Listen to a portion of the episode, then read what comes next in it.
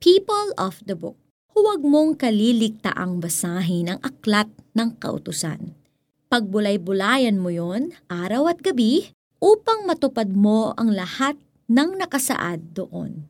Sa ganoon, magiging masagana at matagumpay ang iyong pamumuhay. Joshua chapter 1 verse 8 For many years, ang mga Kristiyano at Hudyo ay binansagan ng mga Muslim ng People of the Book, isang bansag ng pangungutya. Recipients kasi sila ng revelation from God na isinulat sa isang libro, ang Bible, na foundation ng kanilang faith and practice. For many years, derogatory ang mabansagang people of the book. Pero kung tutuusin, hindi ba dapat isang honor ang makilala bilang people of the book? Para sa Christians, ang Biblia ay salita ng Diyos. Sa Biblia, we encounter God in a meaningful way. Nakikilala natin ang Diyos Ama, Diyos Anak, at Diyos Espiritu Santo sa mga pahina ng Biblia. Mula sa Book of Genesis hanggang sa last page of Revelation.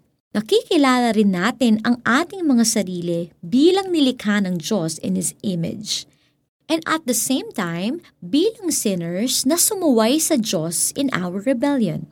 The Bible has opened the hearts and minds of Christians to God's wonderful plan for the world and for His people. Ang Biblia ay salita ng buhay. Pangako ng Diyos ang masagana at matagumpay na pamumuhay sa sinumang maglalaan ng oras, araw at gabi sa pagbubulay nito. Katulad niya ay punong kahoy sa tabi ng isang batisan. Laging sariwa ang dahon at namumunga sa takdang panahon. Ano man ang kanyang gawin, siya'y nagtatagumpay. Sabi sa Psalm chapter 1 verse 3. Wisdom comes to people who live by the book. This is because pinapakita sa Biblia ang design ng Diyos para sa daigdig at sangkatauhan. Basahin mo ang Bible at malalaman mo ang mga bagay na mahalaga para sa Diyos. Tulad ng love, faith, obedience, justice, righteousness, and peace. Malalaman mo rin kung ano ang kinamumuhian niya tulad ng kapalaluan, kasinungalingan, at mga pumapatay sa walang kasalanan, puso sa kapwa, walang mabuting isipan, mga paang ubod tulin sa landas ng kasamaan, saksing sinungaling. Sabi sa Proverbs chapter 6 verse 16 to 19. When you make Bible reading an essential part of your life, you will reap the rewards reserved for the people of the book. Pangako yan ng Diyos, sabi sa Joshua chapter 1 verse 8. Let's pray. Sa tulong mo, Panginoon, pagbubulay-bulayan ko po ang dakilang aklat ng buhay. In Jesus' name, Amen.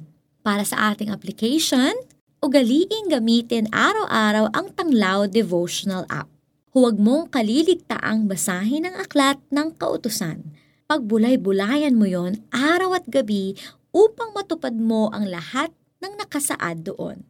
Sa ganoon, magiging masagana at matagumpay ang iyong pamumuhay. Joshua chapter 1 verse 8. I'm Pastor Jamie Santiago Manuel and don't forget to read the Word of God every day.